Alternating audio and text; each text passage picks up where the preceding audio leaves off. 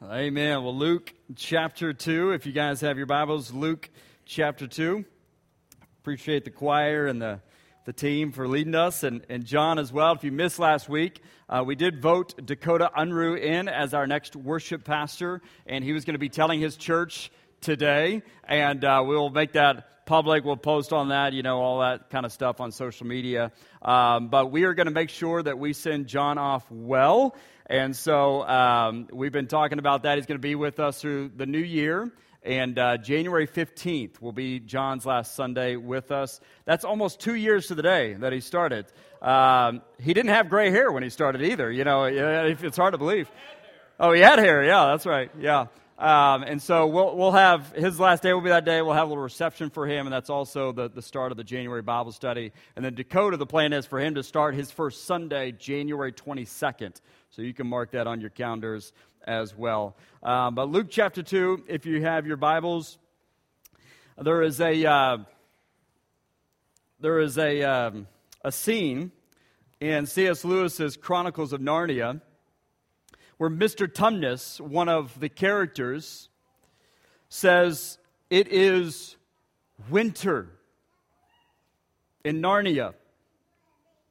It is winter in Narnia and has been forever so long. Always winter, never Christmas.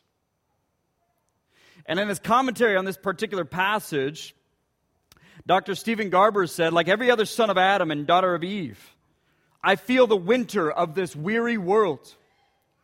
This week, the death of a long friend, the death of a long marriage. This year, the deaths of other friends at moments that seem just too soon. For every one of us, with our families, our friends, our neighbors, our cities, and every relationship, in every way, we are burdened by what is tragically not the way it is supposed to be. And beyond what we see with our own eyes, the day by day onslaught of the news of the world is more often than not a window into a heartache and horror that seems impossible to explain. Garber goes on to say that across the board in all of life, we feel this tension of now, but not yet, of history and hope.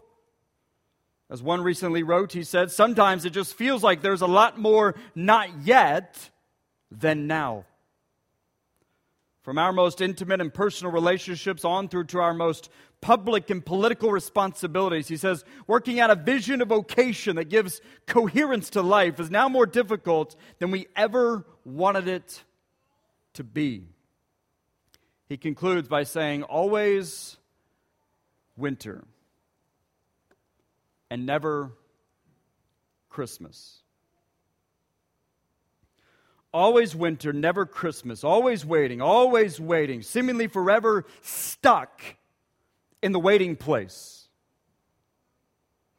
We could talk about depression and anxiety and frustration and anger and disappointment and regret and fear. For us, all these words and others like them, no doubt, have been experienced over these last couple of years. Maybe months, weeks, perhaps even days or hours. So much has happened. So much is happening globally, culturally, locally, personally. So much has happened. So much is happening to the point where we're just fumbling about and mumbling. Man, it's winter and it has been forever so long. Just always winter, never Christmas. Always waiting, always waiting, seemingly forever stuck in this waiting place.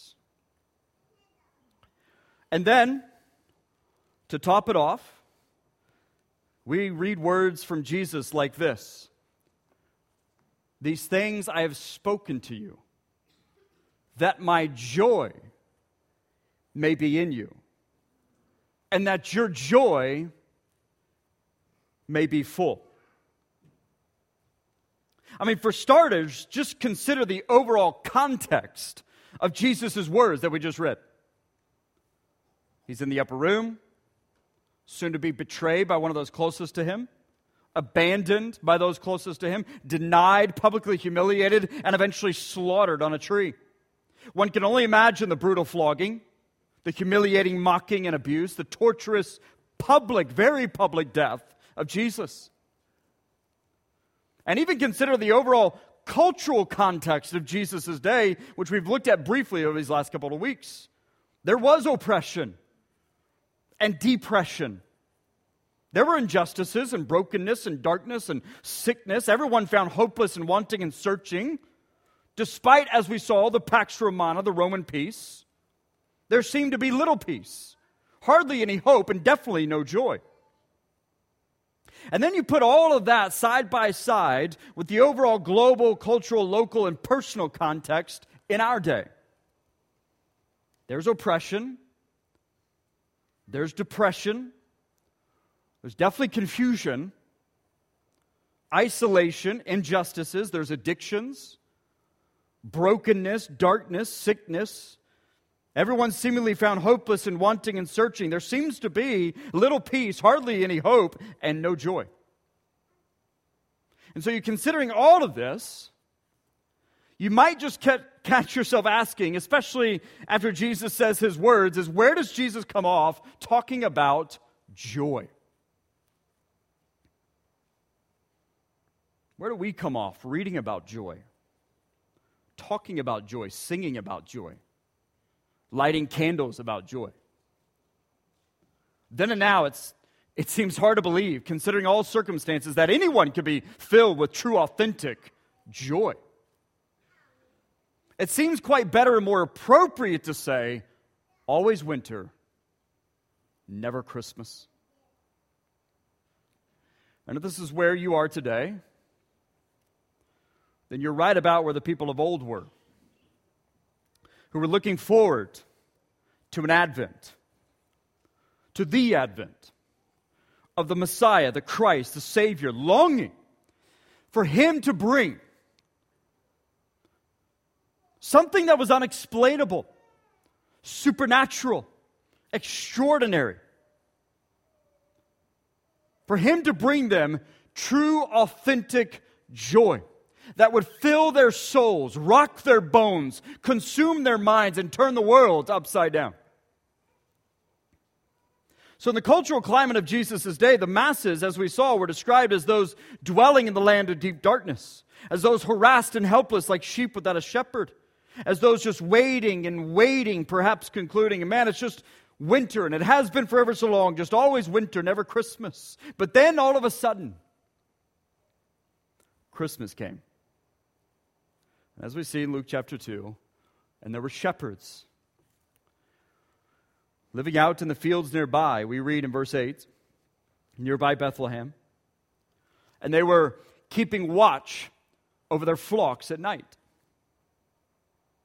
Then, verse 9, an angel of the Lord appeared to them. In the cultural context, the global context of that day, and the personal context of that day, an angel appeared to them.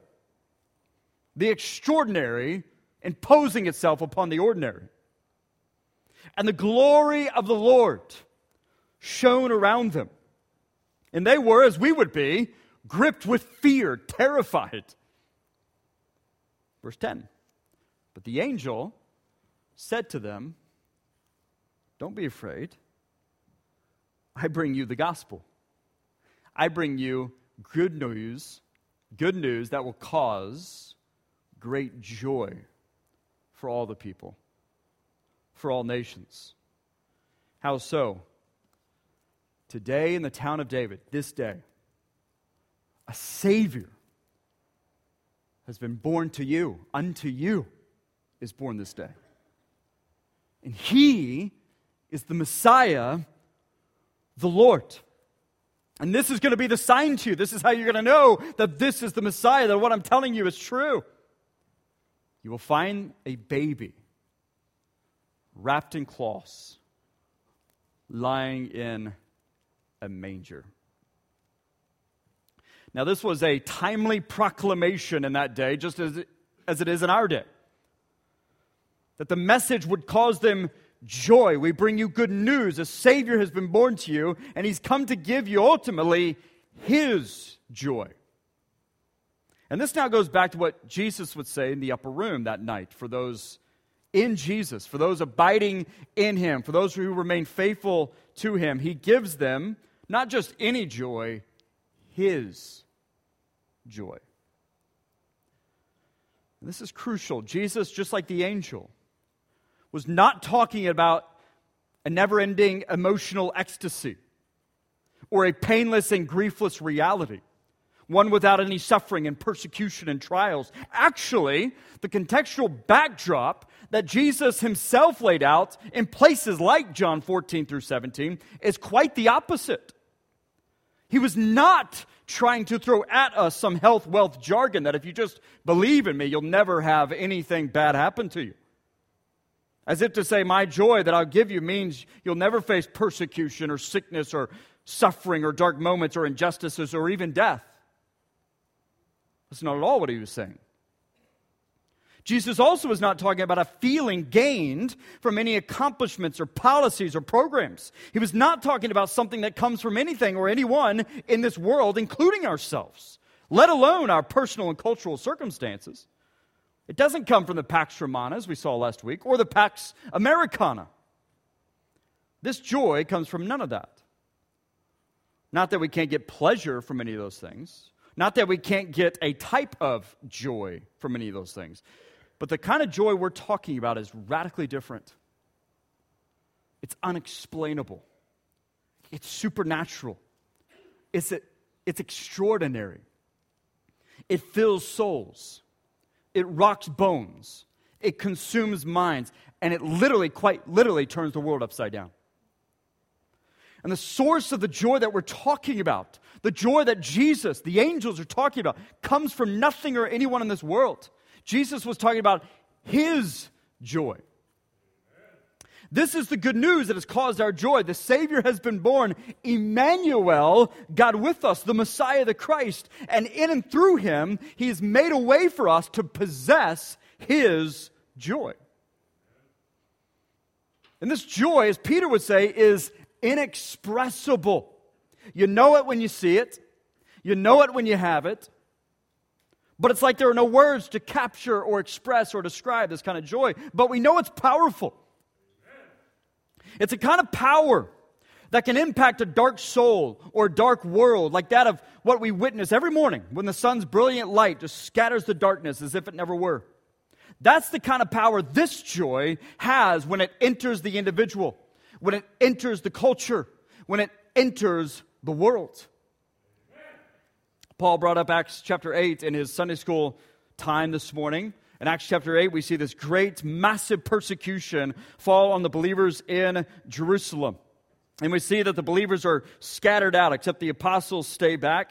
And as they go out, we read a story about Philip and how Philip goes to this community and he begins to preach this good news, the same kind of good news that the angels preached to the shepherds that night. And he preaches the good news to them, and People are changed. People come to know the Lord. Darkness is scattered. And what Luke tells us in Acts chapter 8 is that that whole community was filled with joy.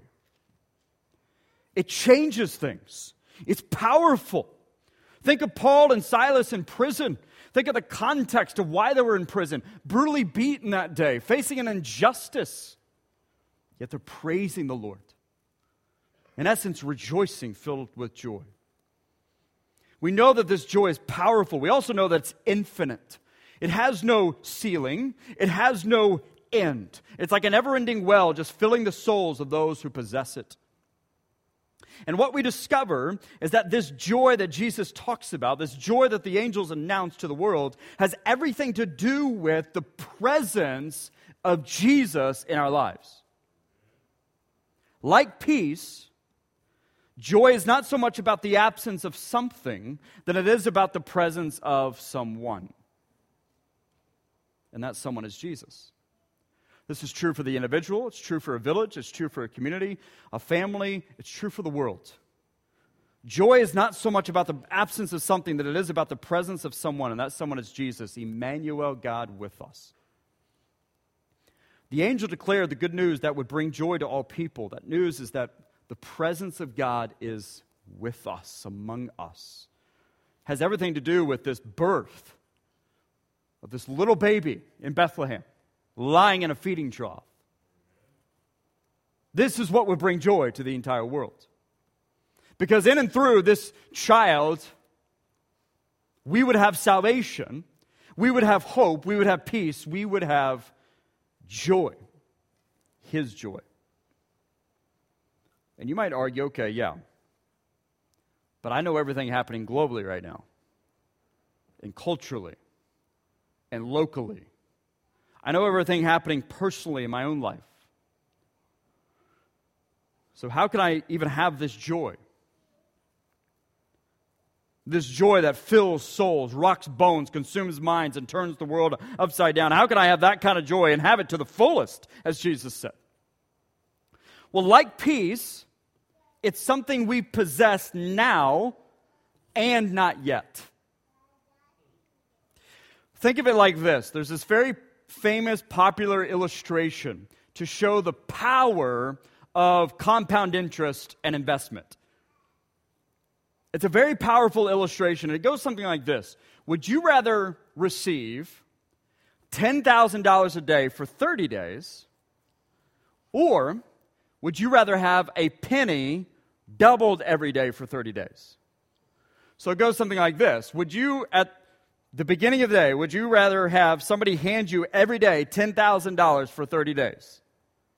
Or would you rather start with a penny and have that one penny doubled every day for 30 days. So it goes from one penny to two pennies on day one, two pennies to four pennies on day two, four pennies to eight pennies on day three. You, you, you get what I'm saying, right?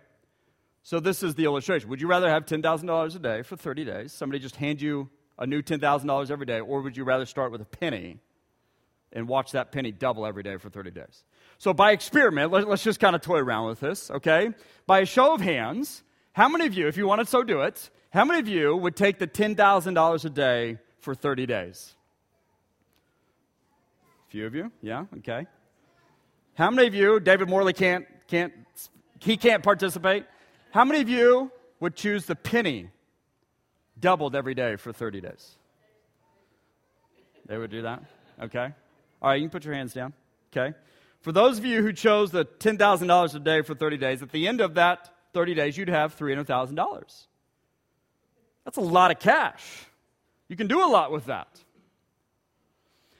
But if you took the penny, doubled every day for 30 days, you wouldn't have $300,000. You wouldn't even be near $300,000. Instead, you would have $10.7 million. That's the power of compound interest. Here's the kicker on day 25, 25 days of that, that's when you would surpass $300,000.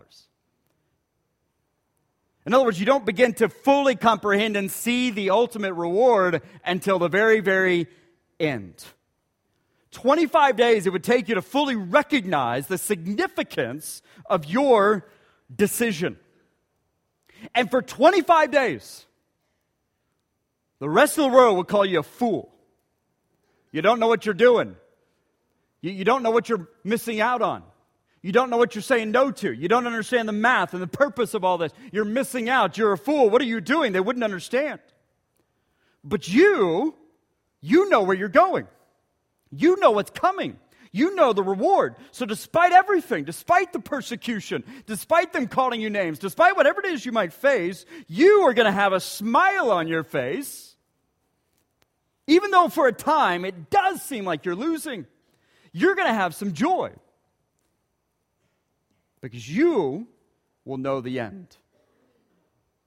And so you will be filled with joy during the entire thing, but you're also going to be looking ahead to joy, knowing that your reward at the end of all of this is very, very great. this is what the author of Hebrews is getting at in Hebrews chapter 12, verse 2. Let us fix our eyes on Jesus because he's the pioneer and the perfecter of our faith. But listen to this. He says, For the joy set before him, he endured the cross. He scorned its shame, despised it. And Jesus had joy. Jesus had joy in this life. He was filled with joy, yet he was still looking ahead to the joy set before him. Thus, he endured the cross. And then he what? Then he sat down at the right hand of the throne of God. He got a very, very big reward in the end. And up to that point, people called him a fool, a lunatic, perhaps even possessed by demons, somebody who didn't know what he was talking about, what he was doing, somebody who was dying at the hands of Rome. And yet, at the end, he was proven to be the Lord, the King, God Himself in the flesh. And this reality reflects what Jesus said in John 16, going back to the context of what he was getting at earlier. He says, I tell you the truth. You will weep and you will mourn. It's a guarantee over what's going to happen to me. But the world will rejoice and you will grieve. For a time, it's going to seem like you've lost. For a time, it's going to seem like you're the fool and they're the victors. But your grief will suddenly turn to wonderful joy. See, the $10,000, it feels more rewarding. It feels more significant, at least at first. The other, the penny, not so much, at least at first. Take day three, for example. Day three, if you're somebody who took the 10,000 a day, you're sitting at $30,000. The other person's sitting with eight cents. It seems ridiculous. But it's the up, down, down, up paradox buried in the heart of the gospel message. Deny self and you'll find self. Be crucified with Christ and you'll live with Christ. Those who want to save their lives will lose them. Those who lose their lives for Christ will actually save them or discover them or find them. It's the broad road that leads to destruction. It's the narrow road that leads to eternal life. There's a way that seems right to a man at first, but its end is death. So, following Jesus in this life may seem absolutely foolish and pointless to the world. It may even seem that way to yourself at times.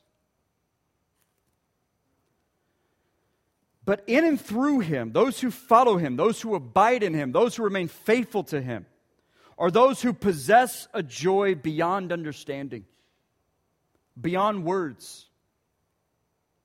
They're also the ones who possess a joy that is set before them. They have a reward at the end of all this that is very, very great. So they possess joy now, but they also look forward to joy then. So you may suffer this entire life. Nothing may go well for you in this entire life. Everything may go bad for you. But one day, for those in Christ, in light of the presence of Christ, in light of the life, death, burial, and resurrection of Christ, for those in Christ, your grief will turn to joy. The world will rejoice for a time. They'll chase their pleasures. They'll call you a fool. They'll say you're ridiculous. They'll say you don't understand it. You don't get the purpose of life. And you will grieve. But a new day is coming. This is what Christmas reminds us of. This is what the first advent reminds us of that a new day is coming, that a second advent is near. Behold, the judge is at the door, his appearing is soon. And your light and momentary troubles, they're achieving for you an eternal glory that far outweighs any of this, in which your grief will turn to sudden and wonderful joy. So fix your eyes on Jesus. Don't fix your eyes on what's going on around you. Don't, don't be like Peter and take your eyes off of Jesus and start looking at the waves and the wind and so on. Fix your eyes on Jesus, who, for the joy set before him, he endured the cross, despising its shame. And the Father elevated Jesus to the glorious and joyous position next to him. And you and I, multiple co- times, are called to have the same mindset as Christ, to live as Christ lived, full of joy, but also looking ahead to joy.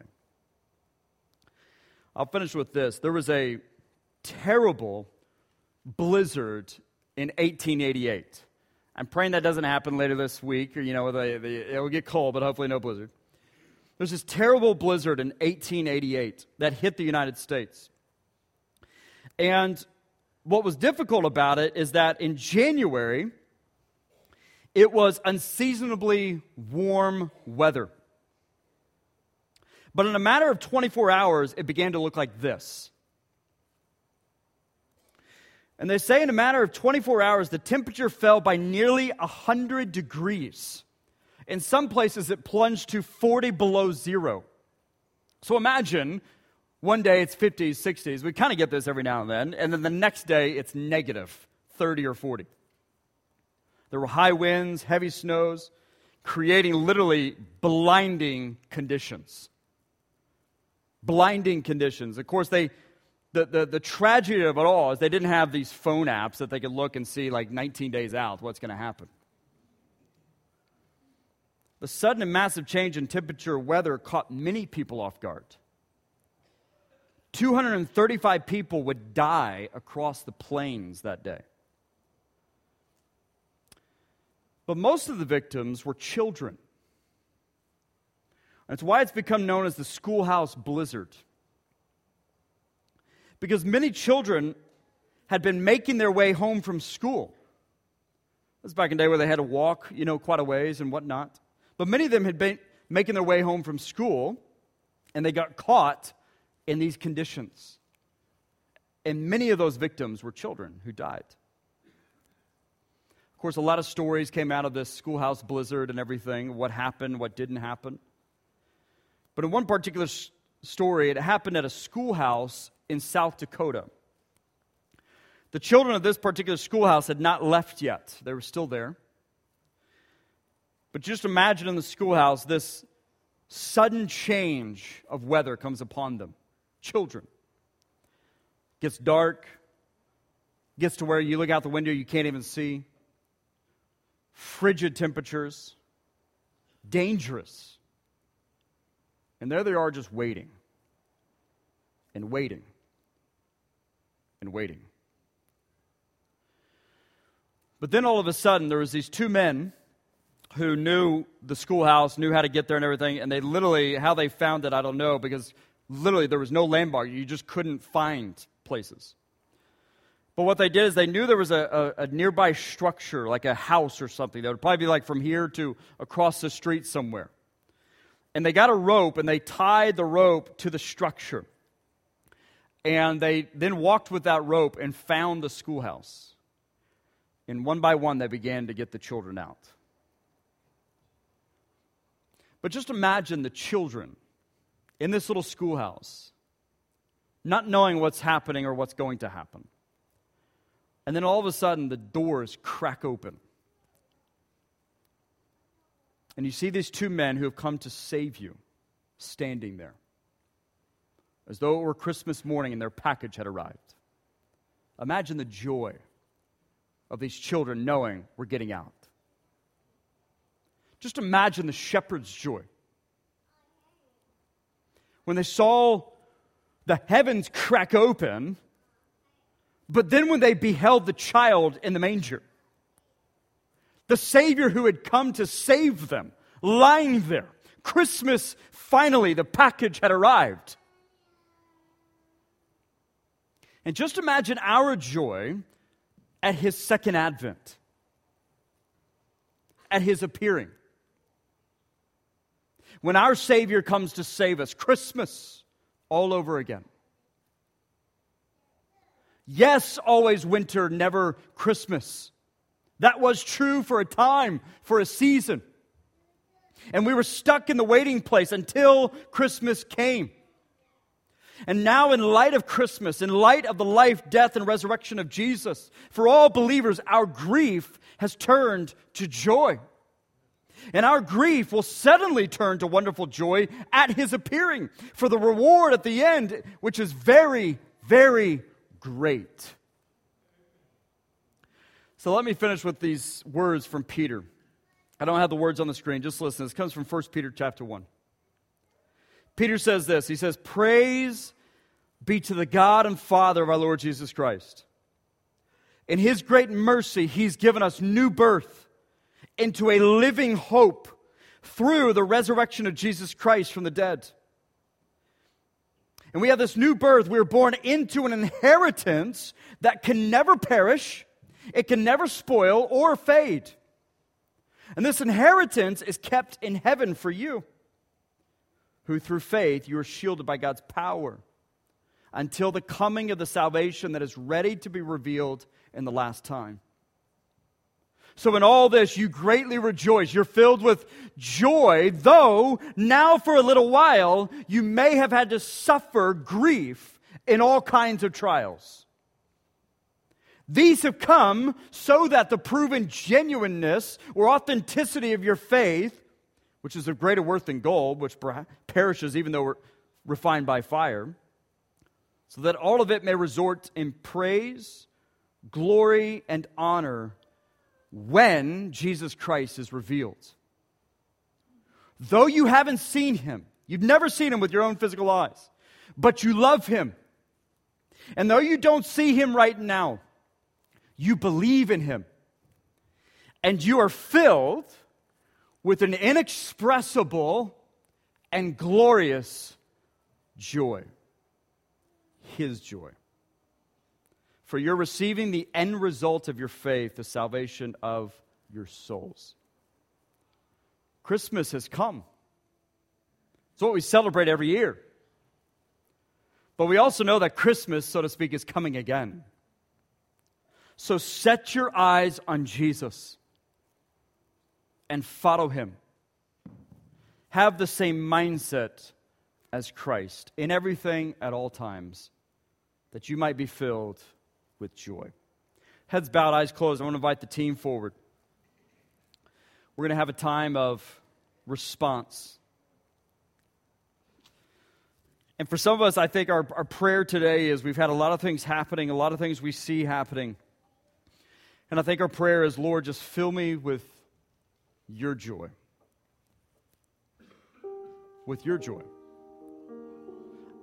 And fix my eyes on Jesus the pioneer and perfecter of our faith, who for the joy set before him endured the cross. Yes, despising its shame, but man, you, you have set him at the right hand. You've given him his reward, his joyous, glorious reward. Give me that mindset. Set my eyes on Jesus, especially with everything going on. Make that your prayer. Lord, fill me with your joy and set my eyes on Jesus. And for some of you in this room, as you're sitting there with your eyes closed, head bowed, you're still searching. Talk to somebody this morning who's still searching. Like the woman at the well, still searching. Thinking all these things can actually give us peace and joy and love and hope. It's only in and through Christ. It's not so much about the absence of something than it is about the presence of someone, and that is Jesus. Some of you need Jesus in your life, and He calls you to repent, to believe, and to follow Him. Do that today. But as I pray, whatever decision you need to do, if you want to come pray these steps, if you need to say, man, I want to join the fellowship of this church, if you need to follow through in baptism, if you need to give your life to Christ, even as I pray, you come down. Father, we come to you. We thank you for today. Lord, we thank you for the presence of Jesus. We thank you for the presence of your Holy Spirit. We thank you for your plan of salvation and redemption. We thank you for the message the angel had for the shepherds. The good news that would cause joy for all people that a Savior had come and that in and through Christ, Lord, you give us your joy. We thank you, Father. And I ask now that you'd fill us with that joy, knowing that we have a joy to come as well.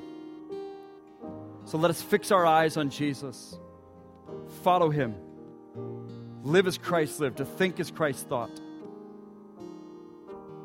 Lord, bring salvation today, bring renewal, bring hope, bring peace, bring joy today. In Christ's name I pray. I'm going to ask that you stand with us as we have this time of invitation as we sing, You Come.